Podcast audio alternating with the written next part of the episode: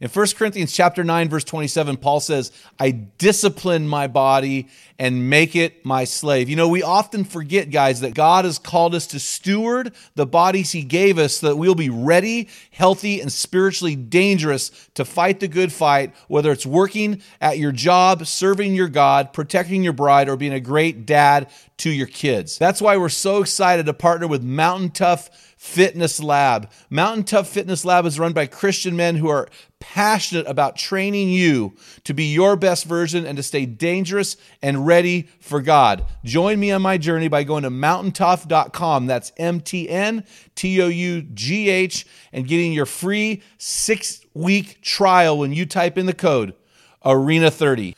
You won't be disappointed. Stay dangerous.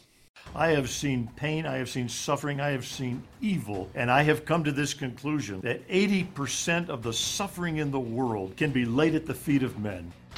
It's not the critic who counts, not the man who points out how the strong man stumbles or where the doer of deeds could have done them better. The credit belongs to the man who was actually in the arena, whose face is marked by dust and sweat and blood. Welcome to the Men in the Arena podcast, where we interview specialists in the realm of manhood. Each of our guests is an expert in their chosen field or cause as it relates to men.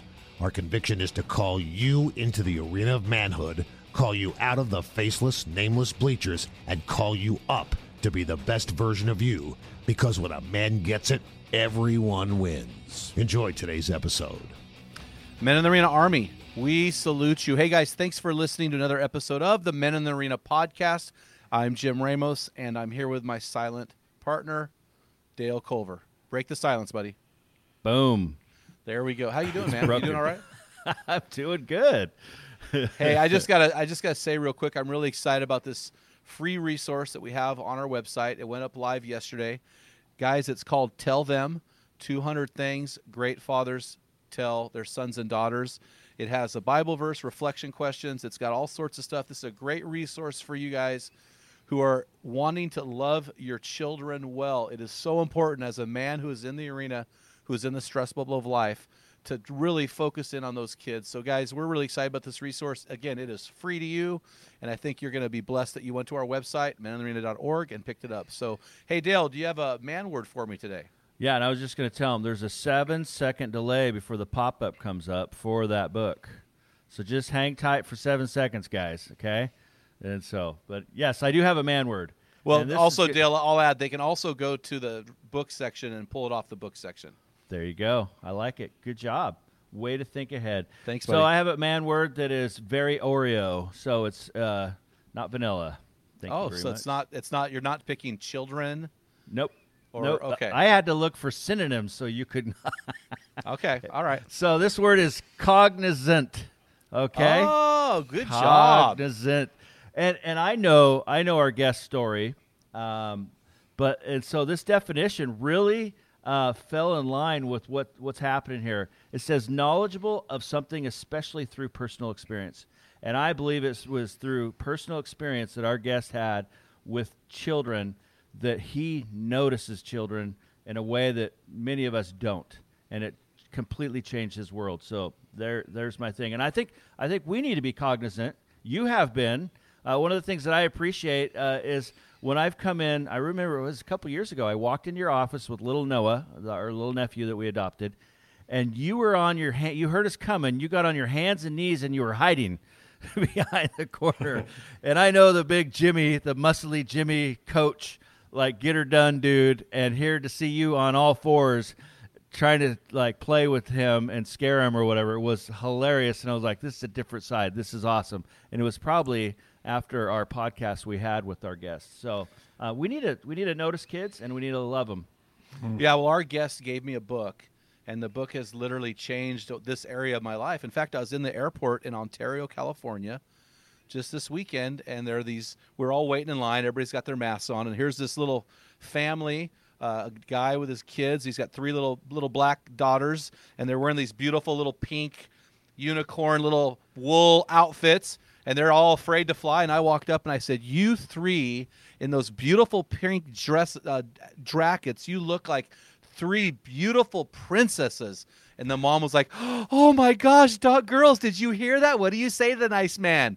And that was because of our guest. And honestly, he is one of the heroes in my life, and uh, uh, he, uh, I, I am pretty vocal about saying he's one of the greatest men I've ever met, and it's an honor to have him on the show, guys. You are gonna love this show today with my friend Wes Stafford. But before I bring Wes on, we like to highlight you guys every week. You guys in the arena, you guys loving your children, you guys loving your wife, you guys loving your churches. You are the true heroes to us.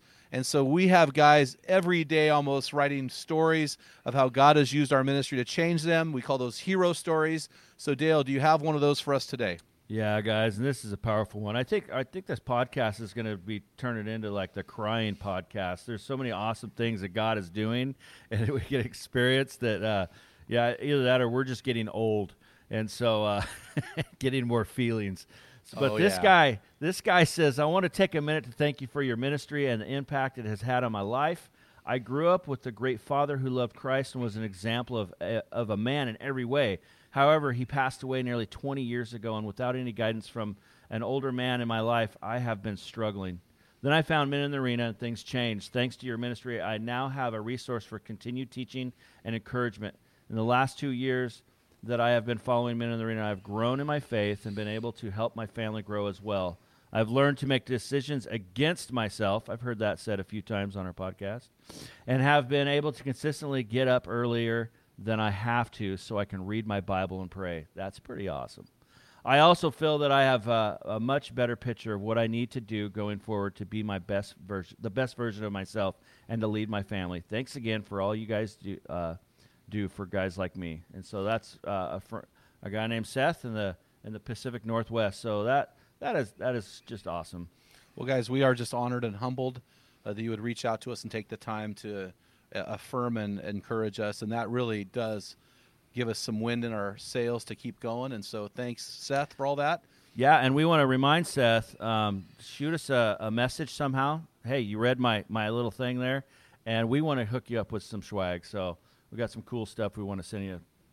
Yeah. So, uh, hey, thanks for that, guys. Hey, I want to do something a little different today, Dale. Normally, I take our guests and I read their bio. Yeah. But as you know, I just finished the rough draft to a book that's going to be released in June called The Full Capacity Man. And what we've done is we've taken the 20 qualities of a biblical elder, which should be our goal as men to be qualified biblically to lead. And I and I've got one chapter particular, and it's called The Gentle Man. And so I want to read this to you without getting our guests too embarrassed. And so the, the subtitle over this section is called A Giant Among Men. So I'm just going to read this instead of reading Wes's bio. Here it is. I want to share about the greatest man I've ever met. I interviewed hundreds of great men, men who have founded denominations, built global ministries, sold millions of books, but one stands above them rest, above above the rest. Wes Stafford is president emeritus of Compassion International. Under his leadership, Compassion grew to a $500 million annual budget, 84% of which went directly to children. With over 2.5 million sponsored children globally, Wes is a real man's man. He's a U.S. Army veteran, avid outdoorsman, and a master with a slingshot, which he used to find food and defend himself from wild beasts as a missionary's child on the ivory coast of Africa. He's been awarded five honorary doctorates, has dined with presidents of countries, but would trade it all to give a hug to a child. His passion for children originates from the missionary days in Africa when he witnessed many of his childhood friends die easily of treatable diseases. Die of easily treated diseases. Once, after visiting a grocery store full of food and a pharmacy filled with medicine, he cried out about the seemingly callous American public who were unaware of his village's poverty. Once asked about his passion, Wes instantly responded, and I heard this personally, so this is a quote I heard. Wes said, I'm always seconds away from crying over children. I was created for this. I didn't know what greatness was until I saw it for the first time. We watched greatness all the time, but to experience it firsthand was life changing for me. The first time I met Wes, he was speaking at our church with great passion and humility. He spoke with fire in eyes and passion in his words about the need to help the children of the world. I knew I was standing on holy ground. I couldn't help but compare myself to the man my wife had. I couldn't help but compare Wes to the wife my to the man my wife had married. Greatly inspired, I thought to myself, I wish Shanna could be married to a man like that. It was a defining moment when I resolved to prepare every day for that moment when I could chase for the glory of God. A few years later, Men in the Arena was launched. Mm-hmm. Today, I act differently around children because of a statement in Wes's book, Just a Minute. Quote, I've become convinced that if God stands a child before you for even just a minute, it is a divine appointment. I'm sure that Wes would trade all that he's achieved to share bread. breadcrumbs with a child. He, he can stand up with any man, but would rather stoop down to pick up a child. His ability to pour gentleness from a position of strength is what embodies a spirit, the, uh, the spirit of gentleness that Puritan leader Jonathan Edwards wrote about when he said, All who are truly godly and are real disciples of Christ have a gentle spirit in them. End of quote. So, Wes, uh, I have that in my next book coming out to honor you. And uh, I know that you hate to hear that because you are a humble man, but that's how I feel. And I put it on paper. I hope I was accurate enough. But would- welcome to our show. I would really like to be that guy, whoever you were talking about. Well, your dog thinks that you're that guy. That's true. Jim, thank you. Thank you for that. Yeah. I, I am a man's man, but I'm never more than 10 seconds away from tears when I consider what's going on in the world and the opportunities we have to bless people around us. So I'm honored to get to be with you guys. I, I picture we're just sitting around a campfire. So uh, I, I'll go anywhere you want to go. Yeah, hopefully a campfire with our bows very close near close by, and maybe a dead elk hanging in a tree. So Exactly. I know you would appreciate. So so so Wes, tell us. Uh, I, I usually ask our guests to tell us their story, but I want to do this a little different. I want to ask you to tell us your just a minute story, and I know that you have a couple of them going back from when you were in a boarding school to when you were in uh, involved with your little childhood buddies on the Ivory Coast. Can you just walk us through uh, these stories that have defined your life? Uh, yeah, well, you, you, you, you walked me right into the most complicated of them, and I'll, I'll try to summarize it. I was a very, very uh, abused child in a boarding school uh, in Africa, and I've, I, I write that in my book, uh, Too Small to Ignore. Don't often talk about it because it's a really, really painful thing to uh, to talk about. Didn't talk to anybody about it for 35 years, but uh, I I became passionate about children who are abused because of what happened to me. Uh, there were 50 of us kids in that place. The people responsible for us were missionaries, Jim oh man, but they uh, they weren't called to work with children. They didn't want to work with children. Nobody trained them how to work with children, and nobody held them accountable for how they did work with children. And so the the group of us, we were gone from our parents nine months out of every year, and uh, we we were abused in every way you can. Uh, spiritually, I was scared to death of God. I knew I was a sinner in the hands of an angry God. Uh, physically, I was uh, punished uh, almost every day. I once did the math. How many times do they beat me in this place? And it was 17 times a week with a, with a belt or a big old sandal. Uh, emotionally, I was destroyed because I thought I was stupid and dumb and awful. Um, and then, of course, whenever those kind of evils go on, um, uh, sexual abuse also happened. So here we were, uh, nine months away from our parents, 800 miles away from our parents, the very people who are reading us our Bible stories, minutes later when the power was off in the generator, uh, were prowling the halls, uh, sexually abusing us. We had nowhere to, to run. I was broken, as you can imagine. They warned us don't tell your parents what happens here, or you'll ruin their ministries. And there will be, this is how they said it, there will be Africans in hell because of you. And don't you know that 50 of us children endured that and never, even though we wrote letters every Sunday uh, back to our parents, never said a word about that because we loved our Lord, we loved our parents, and we loved Africans too much to do that. Even three months at home on vacation, none of us talked. Long story short, I finally did on furlough for a year in America, uh, saying goodbye to my folks. One of the things these people would not allow is uh, a picture up at school. Some genius thought that would be a little too hard on us to remember what our parents looked like.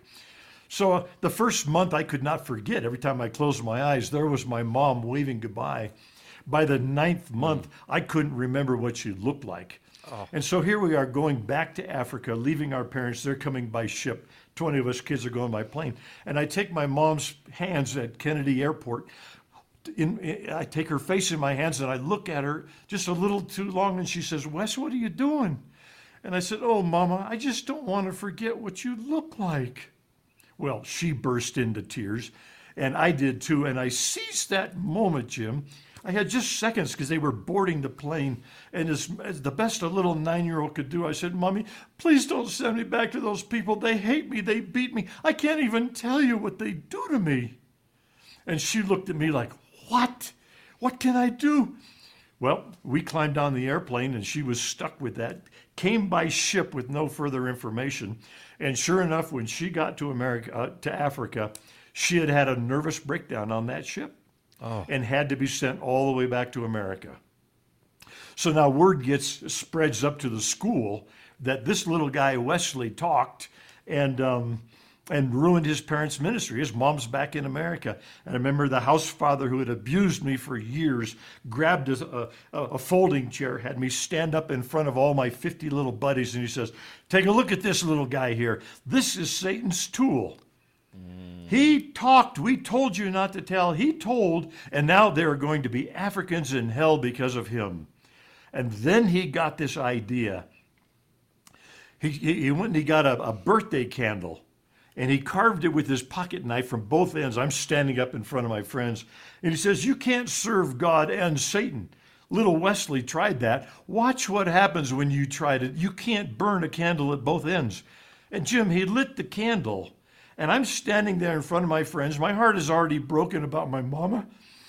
And I watch this candle start burning toward me. He turns away from me and he starts talking about how wicked I am. He starts talking about how hot is hell and my African buddies that are there because of me.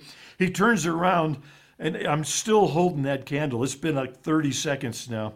And I thought deep in my heart, this was a moment. I thought in my heart, you know what?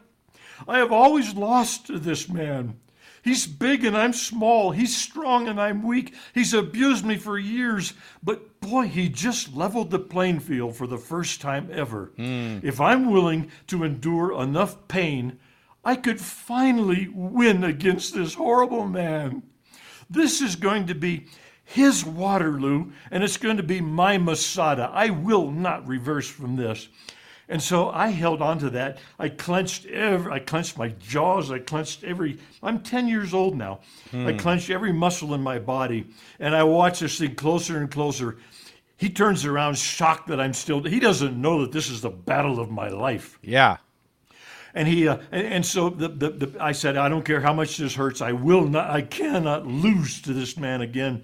And I watched as the flames came in from both sides and they, my, my skin turned red. I could feel incredible pain, but I clenched it even tighter and I would not let go. I watched a bubble pop out of my skin on either side. Just at that moment, the most amazing thing, really a mercy of God, I think, I floated out of my little body. And I was mm. up over the top looking down at this little 10 year old boy with his pith helmet on, his, his bony little legs trembling in fear. Smoke curled up from both sides at that point, but I wasn't feeling any pain now. When one of my best buddies couldn't take it anymore, he jumped up and he slapped it out of my hand. Everybody screamed and ran. And I stood there alone in the dining room now. My, my, my, every bit of my body is trembling. But I had won. Mm. For the first time in my life, I had actually stood up and I had won. And in that minute, I knew what I was going to do with the rest of my life. I would fight for children. I would speak up for those who couldn't speak for themselves. I would challenge the whole world to understand and care about children. And so, my passion, as you know, Jim, all these years, is I fight hard for children who are being abused, and I fight hard for children who are suffering in poverty. Those two came together in that minute on that chair in that boarding school when I was nine years old. Wow, you know, I've heard that story before, uh, both written and spoken by you, and uh, I think that was the best time, the best story I've heard. I, I haven't grasped the full um, uh, degree of your emotion in that story, and that is just so inspiring. And and not only the candle at both ends story, Wes, but but the story of watching your little buddies growing up being eaten by wild animals or a die of hunger related illnesses. Do you want to share is, something there? Well, this is the other side. You know, my childhood was kind of the, the best of times and the worst of times. The best of times was the three months that I got to spend in this little African village where my parents were serving, a little village called Nielle on the Sahara Desert. We had no electricity, we had no refrigerator, we had no radio. I mean, it was like we were camping uh, all through my childhood. We had nothing. I slept on a cot. Oh, this is why I love elk hunting now. It's, it's like going home. but they had they had a saying in this village uh, that it takes the whole village to raise a child, uh-huh. and it wasn't a plaque on somebody's wall. This is how they lived their lives.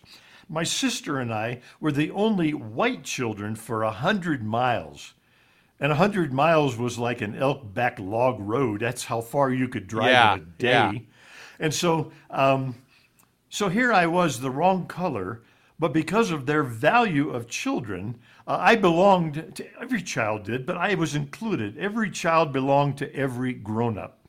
And so uh, I never fell down as a little guy in that village without some African woman swooping in, picking me up, drying my tears. I didn't get away with a lot of mischief uh, because I stood out. I remember we used to gather with no no radio or television. We would gather around a bonfire in the evenings, the whole village, and it was kind of like the evening news. You know, the the chief would talk and tell us about what he'd heard is going on in the world. You know, we would sing and we would dance. But I remember one time he said, "You know, the goats are getting a little skinny." And it's not because we're in a drought this year, it's because the little boys are chasing them all around the village.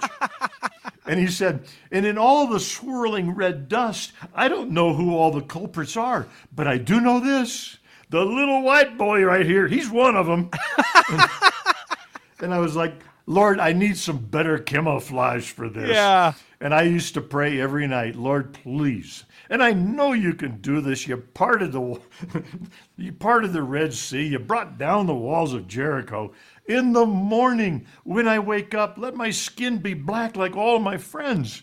And that's what I, Jim, I would check that first thing every morning. I'd look and I go, still white, but maybe tomorrow. Oh, so these awesome. people, these people poured themselves into me. Uh, I, I learned from them not only how to hunt and fish and by the time I was 15, I was a fully trained peasant farmer. I could have raised a family on the Sahara Desert when I was 15 years old. But they also taught me what the poor know really well, and that mm. is love and joy and hope and, and humor and courage and strength. I used to tell people everything I need to know to lead Compassion's worldwide ministry, I learned from the poor in that little African village. But we were poor, and this is this is where the other half of my story comes in. Uh, ch- children died all around me because we had no electricity, no way to re- embalm them. They were buried the same day that they died. And, uh, and some of them died right in my own arms. One of my best buddy died of a snake bite, a snake we had that could kill you in 30 minutes. I was pleading with God to save his life uh, when he shuddered and, and rolled his head rolled off my elbow and he was he was gone. Long story short this went on night after night after night. I would lie in my cot. I would listen to the drums celebrating one of my friends. My eyes would fill with tears. It would spill down onto my pillow and my, my, my ears would fill with tears and my then my pillow Finally, I would drift off asleep, but a few days later, it'd be another one of my children. And I thought, one of my little buddies. And I, I, thought, that's how the world works. I saw it in the animal kingdom.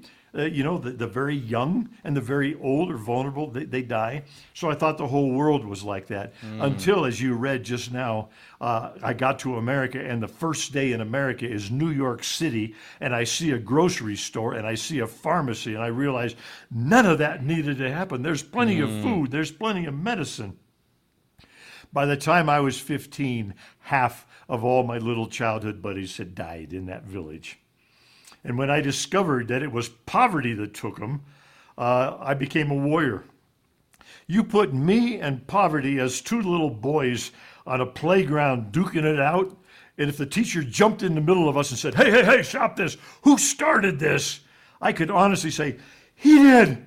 He broke my heart when I was small, and all I'm doing with the rest of my life is fighting back. Wow.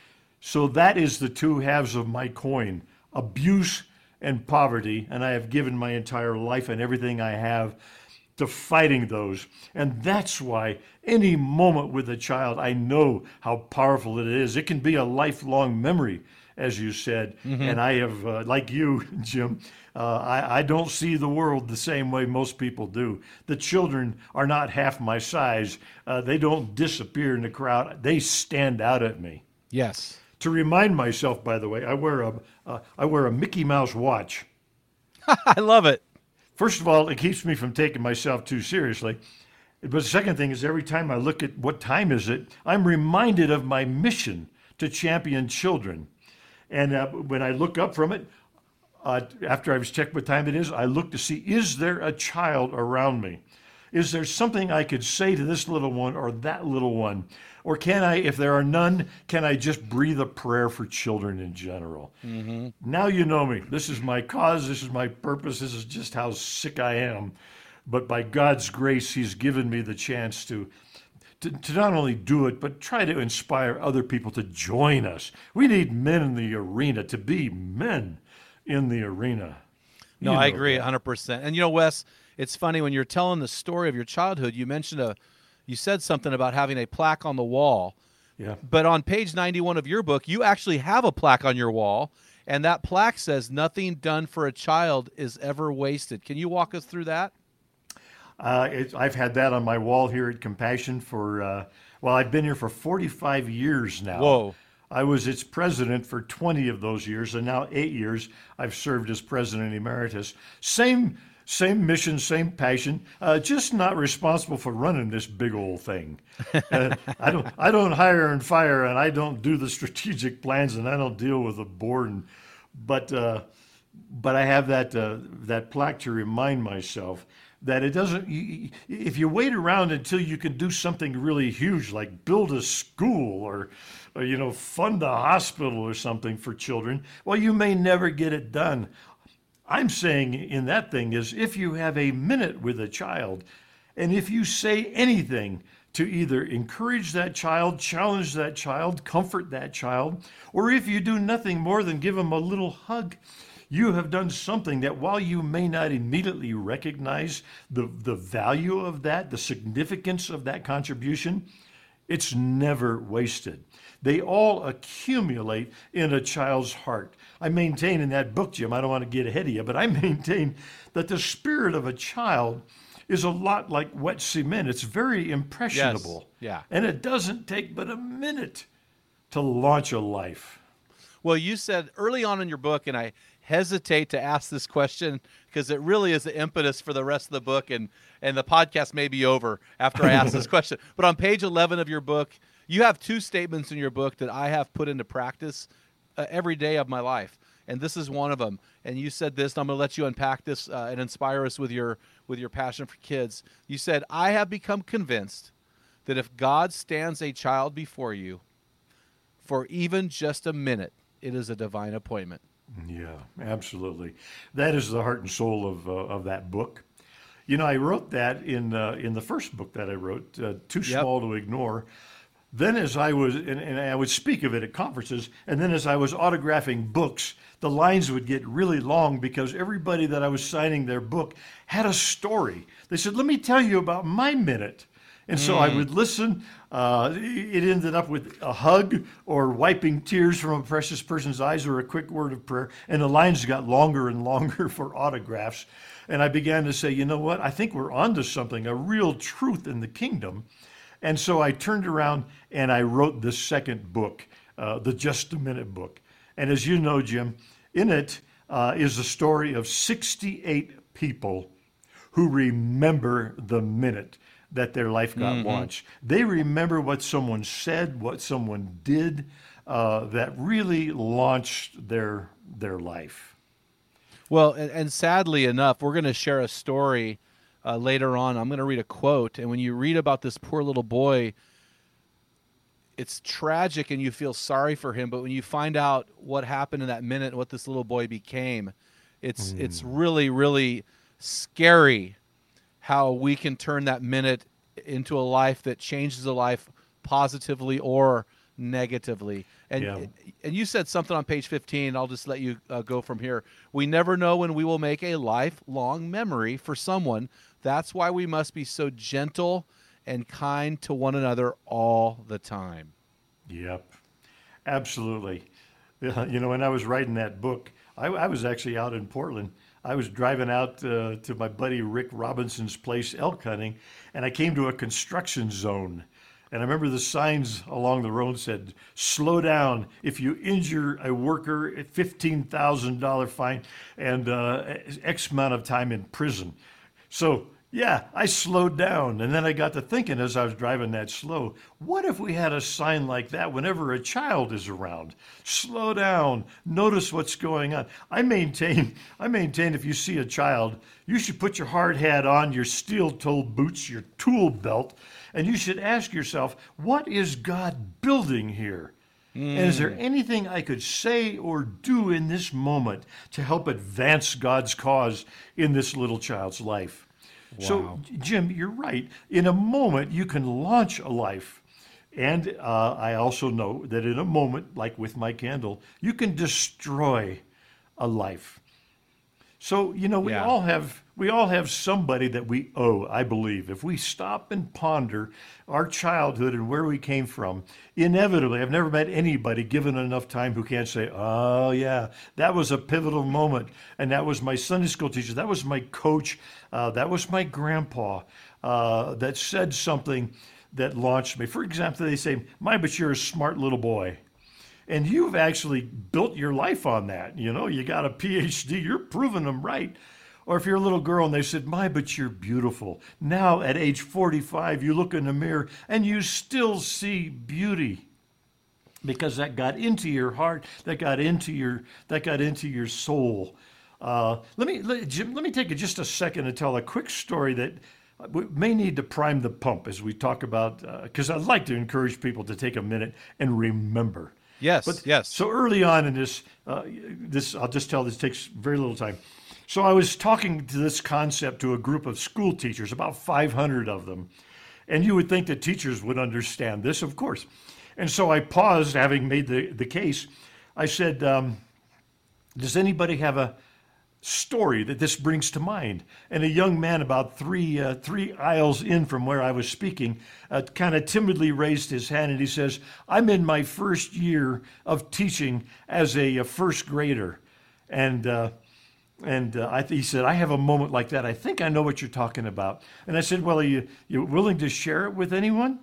Uh, all these teachers? And he says, Well, okay. He says, You have to know what I was like as a little six year old boy. My self esteem was horrible. I thought I was the dumbest kid in the classroom. Many of us guys can relate to that, right, Jim? Oh yeah. Oh yeah. He says, I adored my teacher, but I never, I tried not to make eye contact with her because I never knew what was going on, never raised my hand because I never knew the answer. Uh, and that's who I was as a little six year old. He says, but one time we were working independently at our desks, and all of a sudden I got a waft of perfume, and I realized, oh no, she's standing right behind me right now. And he says, I can remember my heart pounding and my stomach churning. He thought, she can now look at my paper. She knows I don't know what's going on. He says, I'll never forget a little brush on my shoulder, and this beautiful hand came over the top of me. He says, I'll never forget the color of the fingernail polish on her hand. She reached down and she put a little gold star on the corner of my paper. And she leaned down and whispered, My, but you're a smart little boy. I bet you would be a great teacher someday. And he said it to all of us. He said, and I knew in that moment that's what I wanted to be. I wanted to make children feel what I just felt. I wanted to be a teacher. And I said, Did you ever tell her? Because one of the things I encourage people to do is find your hero and tell them. Did you ever tell her? And he says, Well, no, it never occurred to me to do that. I said, Do you think she even knows? And now tears began to trickle down his cheeks, and he said, Well, she does now. yeah. And we were all sitting there thinking, how does heaven work? Does, do we get to go to the balcony and listen back into what's going on? Yeah. We were all thinking these deep theological thoughts when he said, because she's sitting right over there. And we all looked across the room, and here was this silver haired, beautiful, dignified teacher with tears streaming down her face. She remembered that moment. And they got up and they walked to the center aisle. Long overdue hug. And I said, You know what? I'm done. Everything I wanted to tell you happened right there. Go do that. Well, it's funny when I read your book, Mm. I actually I have it circled in my book, my copy. You can see it right there. Yeah. I, ca- I called my eighth grade physical education teacher, Oh. Dick Biden, who who said something to me uh, that I won't repeat, but it really, really, really inspired me through high school, college, and life. And I called Dick. I got a hold of him. He was 82 years old. Oh, my. And I said, I just want you to know that what you said changed my life.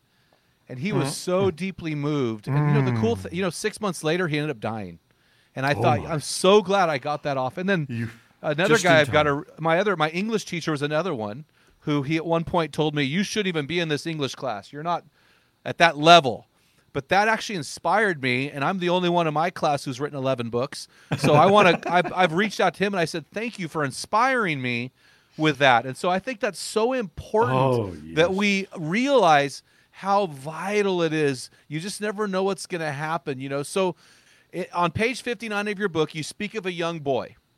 And it, let me read the quote from your book. His mother took him to church where he sang in the church and even considered becoming a priest at one point. yeah, I know But something happened to that little boy that impacted the world, especially through the beatings and ridicule of his father.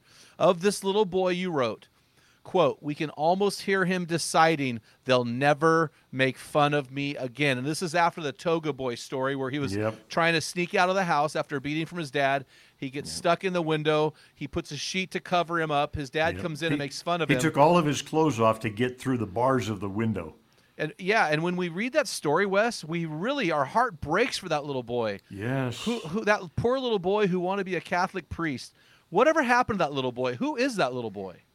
You know, I make the case, Jim, that uh, while you can build a life in a minute, you can destroy a life in a minute. And that is a little boy who was destroyed by that minute. It doesn't excuse who he became, it doesn't excuse what he done, but it explains it. And that little boy on page 59 is 11 year old Adolf Hitler. Who knows? He wanted to be a priest. He wanted. He was in the. He was a choir boy. He was an altar boy. He was on the path to being a good person. And in that moment, the shame from his own father um, broke his heart, and he must have said, "Nobody will ever laugh at me again. I will be stronger than anyone around me, and anyone who threatens me, I will destroy." And it happened in a minute to an 11 year old. You know what I see in that story? I see a uh. little boy holding a candle burning at both ends, Yeah. saying, "I will never let any." And so we just, guys, we just need to understand, men, how vital your influence is to this world. And it may not even be the children that you know. It may be children you've never seen. You Yes. never know what impact you can make. So, so Wess, you're committed to little children, and you, generally speaking, are very selective about the shows you come on and the people that you speak to. And so, it's an honor to have you on our show speaking to men. And I know why you're here. In 2017, on a podcast we had with you four years ago, you said this, and I want you to say it again mm. in Wess Stafford fashion. You said, if you fix the men, you will fix 80% of the world's problems. And I would venture that the abuse that you saw was a, most of that was from men. It was.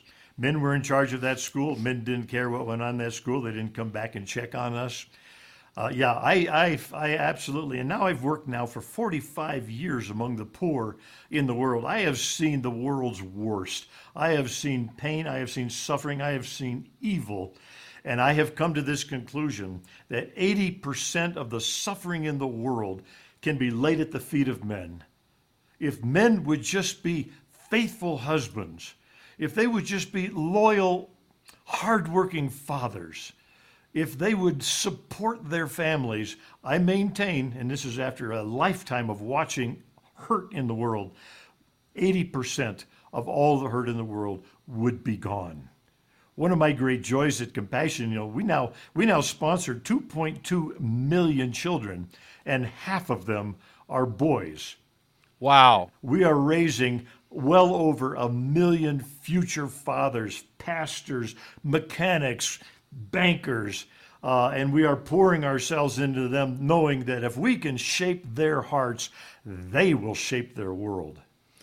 That's so powerful. And I got to say this, you you probably don't know this, Wess, hmm. but last week we we went back and recorded an hour long podcast episode on generosity Ah. And I, I, wanted to find a man who I felt like embodied generosity.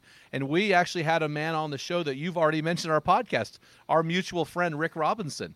Oh yeah. And and Rick has given his life through generosity to help uh, these young men and women grow from children who've been um, maybe left behind to yeah. leaders. Do you want to tell us a little bit about the leadership development program for guys who are listening?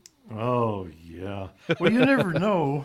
You never know what God has been knitting in their mama's womb. Even in the midst of a terrible poverty setting, there is genius, there is strength, there is character that God says, You know, I know the plans I have for you, mm. not to mm. harm you, but to give you a future and a hope. And so we are working with young people beyond their, their, their youngest years in primary school and high school on into universities to uh, to transform uh, their lives. Let me tell you a quick story on Rick. Okay, he'll kill me for this. He probably will. Well, we, he, he's not listening to the show. He's so not listening. He's a busy man. He's not listening to this.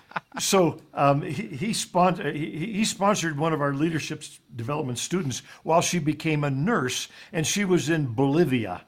And it came time for her to graduate from nurses training at the University of La Paz. So Rick and Roxanne came with me to attend her graduation.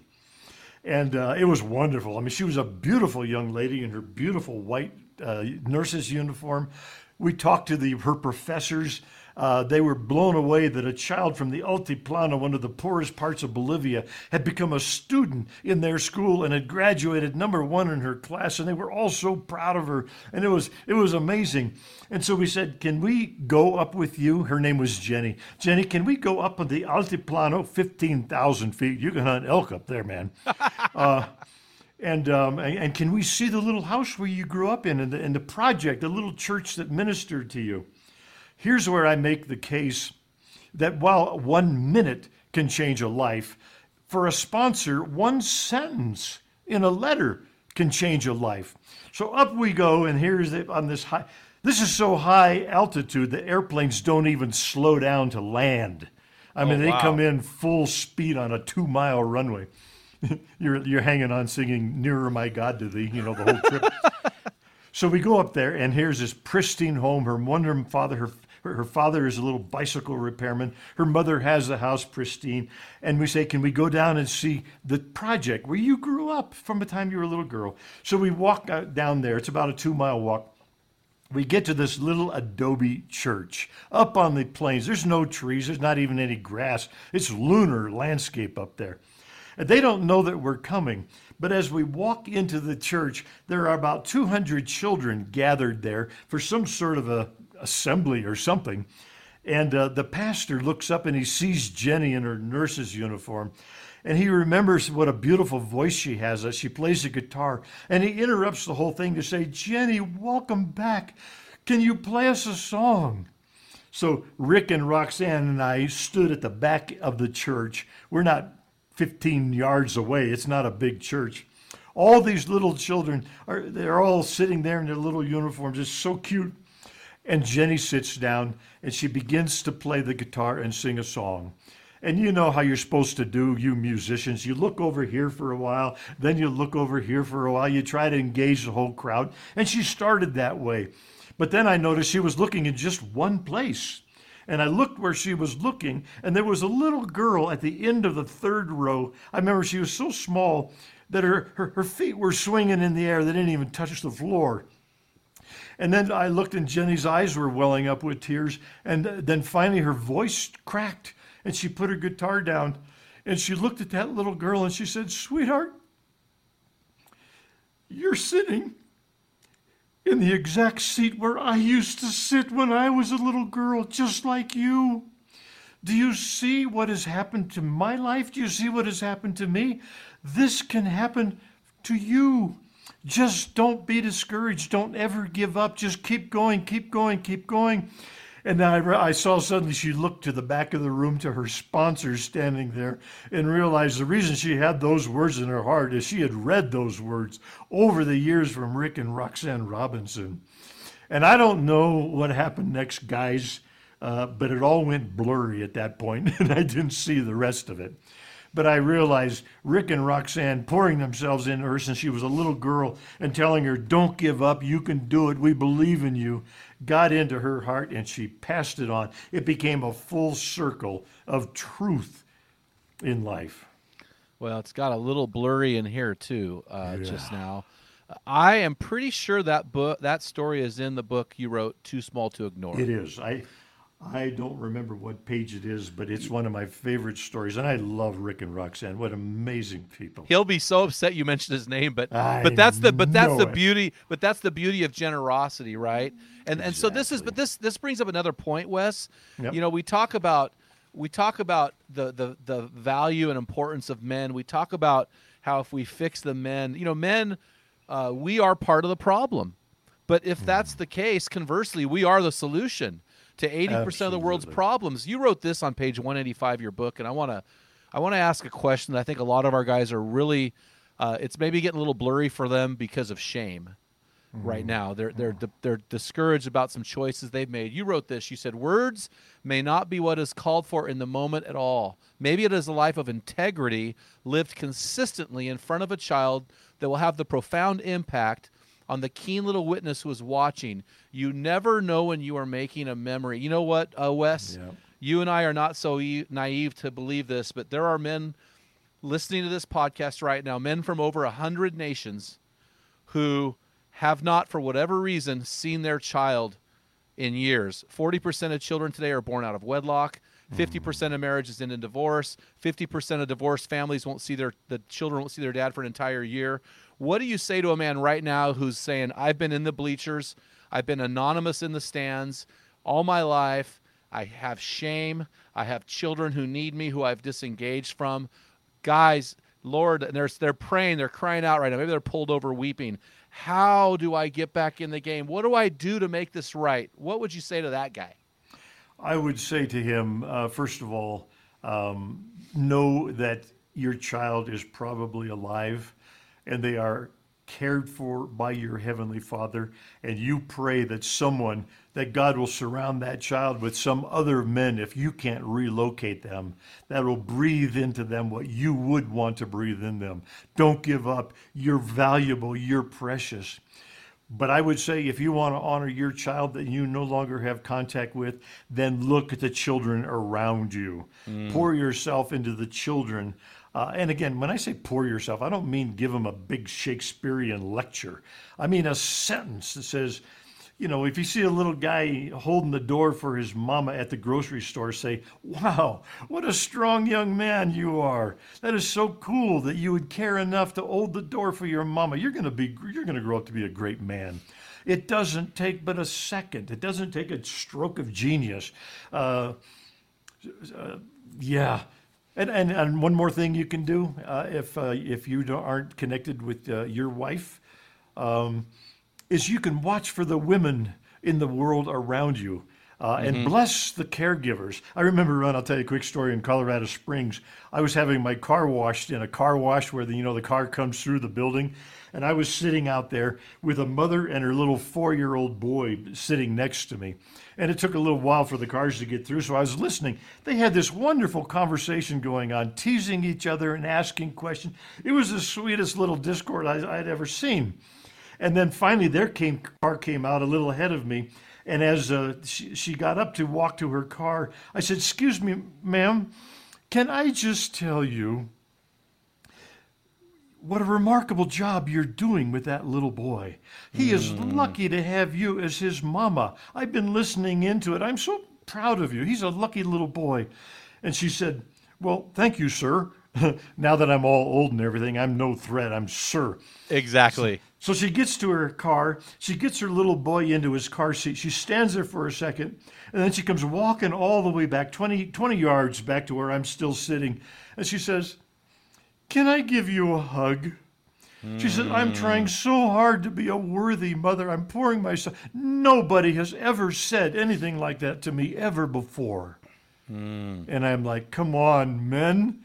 You have no idea the power of your words, the power of your deeds. We can change the world if we will just stand up and be men.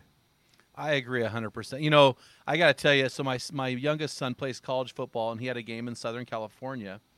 And my wife's a flight attendant, so we fly standby. Well, mm-hmm. without getting into the details, I missed my my flight was full in San Francisco. I slept on the floor in San Francisco. It was a rough night of sleep as you're, you know. So we get to the hotel and my we meet some friends there that have their their son is on the team. They all want to go to the pool and they've got two children, six six. His name is Bo. Eight. Her name is Sadie, and they were all at the pool. Well, I, I told my wife I haven't slept on that. I'm going to sleep. So I'm laying there in the bed trying to sleep, and your your your book and a quote in your book came to my mind, and I thought I need to get in the game. So I went down there. I'm a big guy. I can't do a lot of things well, but I can lift things and throw things. uh, their dad is a great guy, but he's a skinny guy. So I got down there. I go, hey, I go, hey Fritz, can I throw your kids in the pool? Yeah. So for two hours, we did three sets of tw- ten throws each.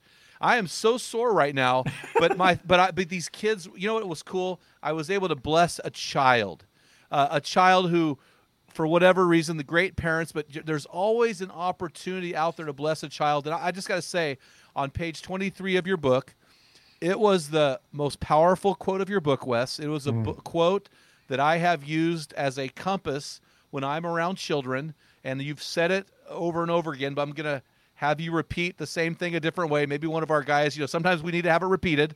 And here's do. the quote is. guys, you know. you know what I mean? Yeah. Keep saying it. Oh yeah, and I, I heard that now. So here it is. And you said this: if a child is around, we should be in high alert not not just to not harm them, but to rescue them when needed and to advance them lovingly lovingly any way we can. Now that statement has been so powerful for me. Why is it that men need to hear this? Specifically men. How can we appropriately do this for children in a world that's very skeptical of men? Yeah. You know, I, I, I say somewhere in the book, if I remember right, you never stand so tall as when you stoop to help a little child. Yep, yep. And us big guys with these big, scary bodies, uh, we, uh, we, um, we need to understand that that's a tool. It's, it shows a child uh, strength. Um, and I think that, uh, yeah, we often relegate this to women because women have a natural heart for this, I suppose. Uh, but I maintain uh, this is a calling uh, for men. If you go, if you go through this uh, uh, just a minute book, uh, you run into all kinds of men in there. Uh, one of them you run into is Tony Dungy. Yeah. Why is Tony Dungy so calm and collected at the side of a football game? You don't know whether he's winning or losing. There's a there's an answer for, for that from his own father. Uh, you got Pat Riley, that great Lakers coach who, Oh, yeah. as a nine-year-old boy, was scared to death of basketball and was ready to give up. And someone stepped in and said, "Don't be afraid. You could be great at this if you throw yourself into this." John Wesley. Yeah. John Wesley is is is one of them. I was named after him. You think I would remember that story well enough to tell? oh, um, General Colin Powell. The Yeah. integrity of that man. There's a minute where that integrity got built into a little guy. And so, you know, if we as if if we as men are looking at children around us and saying, "What do I see? What qualities do I see? What character uh, do I see? And what can I do to advance them?" I'll tell you one thing I saw, Jim, recently that I had never seen. I'm a graduate of Moody Bible Institute. How did this story get by me? But two of the greatest child champions ever were Caleb and Joshua. Oh. Caleb Caleb and Joshua were two of the spies, you know, that went out to, to spy Yeah. out the land. Yeah. And uh, they were the only two who believed God could do this. The rest of them said, hey, let's just choose new leaders and go back to Egypt, back to slavery. And God was so brokenhearted and so angry, he said, None of you guys, none of you grown ups, you're not going to be alive. I'm going to take all of you out except Joshua and Caleb and all of the children in Israel. So, sure enough, 40 years passed. But these guys, as young men, had the promise for God you're going to be alive 40 years from now. And you're going to be strong enough to lead all these children who will then be your warriors and, their, and your leaders. Uh, you're going to lead them to conquer Canaan. So you're not only going to be alive, you're still going to be strong 40 years from now. And I wonder what kind of men did they become? Goodness, they must have gone to every soccer game. They must have gone to every sling, every archery uh, that was going on, looking for character, looking for abilities. They must have gone to all of the grown ups in, in Israel and said, You're not going to be alive, but I need you to help me develop the children so that the future is ready to be the, to take the victory, to take the promised land. Jericho will come down God's way if we disciple the children now. And I'm thinking, those are two great, mighty warriors. They did this because they knew they had 40 years to live, and every child around them became important. Every child's birth must have been a celebration. They're always asking, What is this child? And what do I need them to be 40 years from now when we go in to fulfill God's promise of conquering the land? I, Goodness, never, I've never thought of that. No, me neither. Can you believe it? I, I, I stumbled onto that about two weeks ago. I'm, How did I miss that? Yeah, you think about all the adults dying. Yeah. You're like, Who, who's raising the kids? Yeah, well, those two guys became men. Nobody doubts that Caleb and Joshua were men. So here are two of the greatest men ever big, strong, mighty warriors, and they are all about the little children around them. That's what we need. And that's the joy of your book, Wess. You are never so manly as when you're stooping down to hug or love a child. Yeah. That, that there's this gentle, giant component. You know, people think that gentleness is uh, birthed out of weakness. No, no, gentleness no, no. is birthed out of strength. You can't be gentle and be weak. You can only be gentle if you are strong. And that's, That's what right. men need to understand. It's so important. Well, you said this on page. I want two more questions, and Okay. uh, and I I want to. I know you gotta you gotta hit out of here. We want to honor you. You said you never, and, I, and we've talked a lot about this, but you said, and I want to just quote it again because it's so powerful. You never know when a young life is hanging by a thread. Yes. That is so powerful. Do you have anything to add to that or elaborate? I will. I will just uh, uh, tell you uh, uh, another one minute very quickly. I come to America 17 years old, and I am destroyed. I don't know the culture. I don't know the jokes. I don't know the music. I don't know how to dress. I'm African all the way through. Mm-hmm. And I'm lost, and my heart is broken because of abuse and poverty. I am a lost soul, and I'm hanging on by a thread. When a youth pastor stands up at a evening campfire and he says, Some of you guys have been really, really hurt. I got news for you. The people who hurt you don't even care. They don't even remember it. They don't remember your name. You are the only person carrying that load. You're letting them rent your brain free. You're letting them live in your heart, and you are the only one paying the price. And there's only one way out of this forgiveness. You've got to let them go through forgiveness. And it was a moment, his name was Glenn Ruby. There was a moment when I said, after everybody had left the campfire, I said, Yes, that's exactly me. And I said, Okay, you people who hurt me, I know you don't care. I know you'll never apologize, so I choose to forgive you. Now get out of my head, get the hell out of my heart. I know you'll never apologize, so I forgive you. Now get out. And that moment transformed me. Now listen, I have learned a bit about forgiveness since then, but you got to know this is the same rage that that little guy with a candle had 7 years earlier. Here's what I've learned forgiveness is hard to do. Uh, sometimes it's harder than the thing that's needing to be forgiven. But it doesn't mean what happened to you doesn't matter. It doesn't mean you have to bring that person back in and, and let them maybe hurt you again. We say, but it does mean you got to unclench your candle and let it drop. Hmm. We say, forgive and forget, as if that's an easy thing to do. But when you have really been hurt, it's not that easy. And you are surrounded by people who are hanging by that kind of a thread. What I've learned is this, though you will never forget what you will not forgive. And the minute with that hmm. youth pastor to a young man hanging by a thread, I attribute that to what saved me, the power of forgiveness, to go on and be of some use in the kingdom of God. If God can use me, guys, He can use anyone. I was destroyed, hanging by a thread, and that little, probably five minute thought saved my life, saved my soul, allowed me to be useful and productive in the kingdom of God. You never know what a little one around you is going through, so don't walk by them. And by the way, when you talk to them, get down to their level Yes. if they're small. Don't tower over them. We're scary enough as it is. Kneel down, uh, look them in the eye, let them know how precious they are, how important they are. Listen to them. God gave you two ears and one mouth. Probably you should be using them among kids like that. And you can be the champion that says the right thing, does the right thing, that launches that little life or rescues that soul. That's so good. I'm reminded of a quote from Leonard Smedes, I think, who said, "To forgive is to set a prisoner free, only to realize that prisoner is you." Mm, and that's so wow, yeah. powerful. You know, I I got to tell you this, Wess. So I end every book, every blog, every message because of a story I heard from you when you spoke at our church. Uh, it's been over a decade ago, and I, I want to end the podcast with this story, and I want you to tell us the story of Abraham Lincoln at church, and I want you to tell these guys. I want you to give these guys a great thing to do. Well, yeah, the story is told of Abraham Lincoln. What a remarkable guy he was. Uh, but one one day after a service in church, uh, as he was leaving, the the pastor was shaking hands, and he said, "Well, Mr. President, uh, what did you think of my sermon?"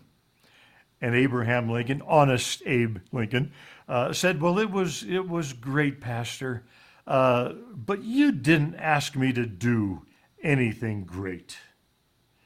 And that's, I think, if I remember right, Jim, what I said is, I'm asking you to do something great. I'm asking you to do something that I know you can do. It happened to you probably as a little guy. You know uh, them around you. You know kids that may you may only see one time, but you know kids that you tuck in bed at night. You know kids who gather around your Thanksgiving table. Uh, kids that God brings in your life once in a while or are regularly in your life. So think through what could I say? What could I do that could lift their spirits, that could challenge them, that could encourage them, that could lighten uh, their heart, their, their, their spirit? Practice it in your head. Then, when you see those children, step up, be a man, and do this remarkably important thing. That is, and honestly, that is a great thing. Mother Teresa once said, "You can do no great things, just small things with great love," and that's what we're talking about. Do a small thing with great love, guys. Get on your knees, get on your all fours, and let a little kid ride you like a horse, or you know, bark at some little kid when he walks in the room. You know, have a good time with these guys. And I would add one more thing, guys. Yeah. And the, the one thing is this: if if there is a man in your life or a woman, a person who changed you in just a minute, Yes. I want to encourage you to contact that person and say thank you. You never know when you're going to talk to a Mr. Biden who I talked to who died six months later, but I was able to say what I needed to say before it was too late. And so, Wess, thank you so much. Yep. It's always such an honor and a pleasure to have you on. Just a word of caution, Jim. Uh, Yes. Guys, I would strongly, strongly encourage you to find this book. Um, get once you've read it and you know the power of it, give it to people who you know are these kind of heroes for children, and give it to your pastor and other people who are in positions of power that need to understand and think differently in order to become these kind of people. And one last word of caution: these are powerful stories. And so I get, I often get guys getting back to me on email saying, "You should have warned me not to read this on an airplane." Because I'm sitting there, I'm crying, and people are looking, Are you okay? And he's like, Yes, I'm just reading a book. so get it, read it on an airplane, but not without Kleenex nearby. Here's the book, guys. Just a Minute by Wess Stafford. And Wess actually spoke at one of our conferences and gave away 200 of these. and Oh, so yeah. uh, he's putting his money where his mouth is. So, guys, uh, this book, along with his other book, Too Small to Ignore, they really are that could be the same book combined. They're just beautiful books, Mm. and uh, guys, I want to encourage you to get that. So, Wess, uh, thank you so much. You are one of my heroes, and Oh, thank uh, you, I really appreciate the impact you've had among children around the world. So, Dale, uh, drive us home, brother. Yeah, guys, we want you to head on over to minutearena.org and pick up your free copy of Tell Them What Great Fathers Tell Their Sons and Daughters. Until next time, feel the wet sand on the arena floor, hear the deafening roar of the crowd, taste the sweetness of victory, smell the stench of battle, get in the game, get dirty, grind it out, and Be a man. You've been listening to the Men in the Arena podcast. If you hunger to be your best version, then join thousands of men from around the world in our Men in the Arena forum on Facebook. This is the best place to have open discussions around the topic of biblical manhood. Make sure to explore our website at meninthearena.org, sign up for the weekly equipping blast, and take advantage of our many free resources designed to help you become your best version of a man. Thank you for listening to this episode of the Men in the Arena podcast. Remember, when a man gets it, everyone wins. What type of dad are you? Guys, in my 35 years of ministry, I've noticed that guys basically fall into two categories. And in those categories, there are four types of dad or four phases that you pass through as a dad. We just dropped an amazing quiz to help you discover what type of dad you are. Find out what type of father you are and get our custom resources fit to meet the needs and the questions you are asking. Head on over to menarena.org, join 20,000 men from around the world, and find out the type of dad you are.